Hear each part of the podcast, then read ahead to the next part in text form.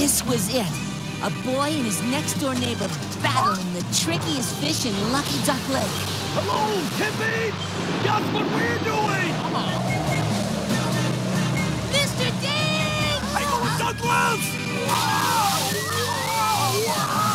with Doug Loves! Hey, everybody. That ridiculously loud air conditioner that you're hearing in the background means that it's time for another episode of Deer Journal. Yeah, it's hot outside. And most podcasters, they turn off their air conditioner, but I'm not willing to compromise. So I'm leaving the air conditioner on. Today we are talking about episode 9, Doug's Big Catch and / Doug's Needs Money. Both episodes are Mr. Dink episodes. So, interesting enough. A criticism that I've heard of a lot of stuff lately that people don't like is that things feel first drafty. And I would say both episodes here are feel a little first drafty, and they also feel like they would have worked better as a longer episode. They're trying to do maybe a little bit of a too complicated of a story so they feel like they're missing an act or something. Doug's Big Catch. I think it's the old man in the sea is the thing, but it's the story of the guy that's been trying to get the big fish for the long time and nobody believes him that the big fish exists, and then he catches it. With some interesting differences. I really liked that he stole Mr. Dink's wallet back in the day. And then when they finally do catch him and he's just like a normal-sized fish, is a pretty good gag. You know, the premise is they're going to go out fishing and Mr. Dink has too many gadgets and it sinks his boat. I would have liked it better if instead of Doug fishing with a shoestring and a piece of chewing gum as bait. That doesn't seem like, I don't think chewing gum would be very good bait for fish. That if they'd have gone out with a more humble boat, and it would have been kind of humbling for Mr. Dink, and then also Doug throws the line in and instantly he gets the bite and he instantly catches the fish. I mean, it's a probably just a necessary evil of it being a short show, little 10-minute show or whatever. But it probably could have, this is where the first draftiness, you probably could have given it one more pass and moved some stuff around. The scene with the hot dog and everybody making fun of Doug and everything, it feels very, and Doug trying to get out of going on the boat with him feels just very I don't know, feels a little tacked on, feels like it would be better if you'd focused on the core story and had a little bit more development. And then Doug Needs Money, that one bothered me a little bit. Doug breaks Mr. Dink's grill accidentally, and Mr. Dink is all upset about it and stuff, and Doug won't tell him, but he tries to make extra money to pay for the grill. I will say I really liked that he was unsuccessful, that he that they ended up losing money on all their little schemes. Feels very Charlie Brown kind of thing.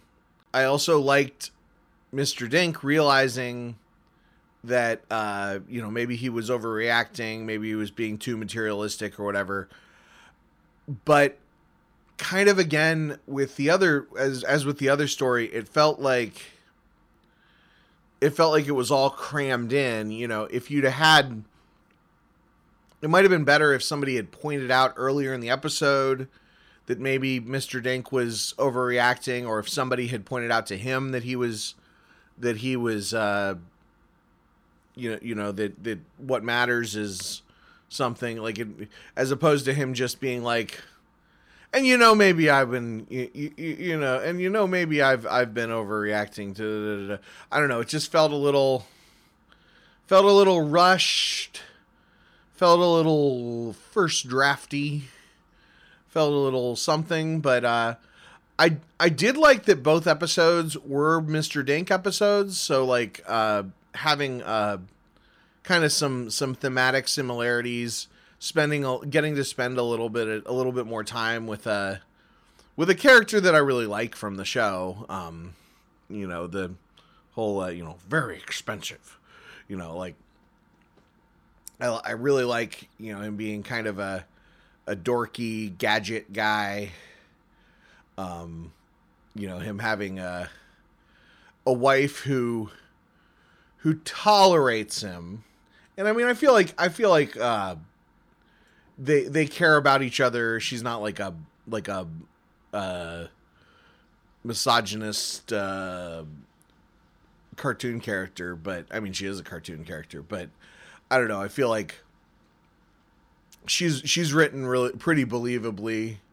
Like Mr. Dink is good-natured enough. I big picture with the Doug Needs Money episode, there are some aspects that are kind of quintessential Doug, like the idea that he did something and he's scared to death of the consequences, even though there aren't really going to be that many consequences, is a very like common theme of Doug. It's the sort of anxiety that he has, which is really apt here.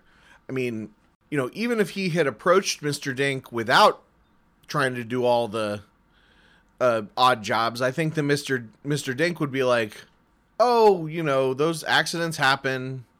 I mean, yes, he was very excited about his custom grill that he spent a bunch of money on, but he also now he gets an excuse to buy another grill, which is really. That's really what Mr. Dink likes to do, is he likes to buy expensive gadgets. So he can either have another custom grill made that's even better, or he can, go out and do something else. And he would have had Doug and Skeeter do odd jobs for him throughout the summer to pay for it anyway. Whatever. I don't know what Mr. Dink does for a living, or if he's retired or whatever, but he's got plenty of money. I don't know. Like it just bugged me. Like, What happens if they make the money? First of all, they don't know how much the grill cost, so they make him $200, and they're like, "Sorry, Mr. Dink, we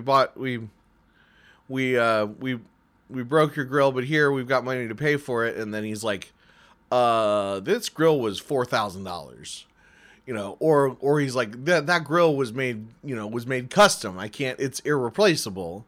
Or he's like, "Oh, you didn't have to do that," and then he lets him keep, like, it doesn't necessarily fix the problem, them paying for it. But at the same time, it's the sort of bargaining thing that Doug does. Like he figures out what he thinks the best solution is going to be, and then does that, whether it is or not. I don't know. I've been a little rambly. I'm about out of time. Because I got to go to work. So thanks for listening. Have a good day.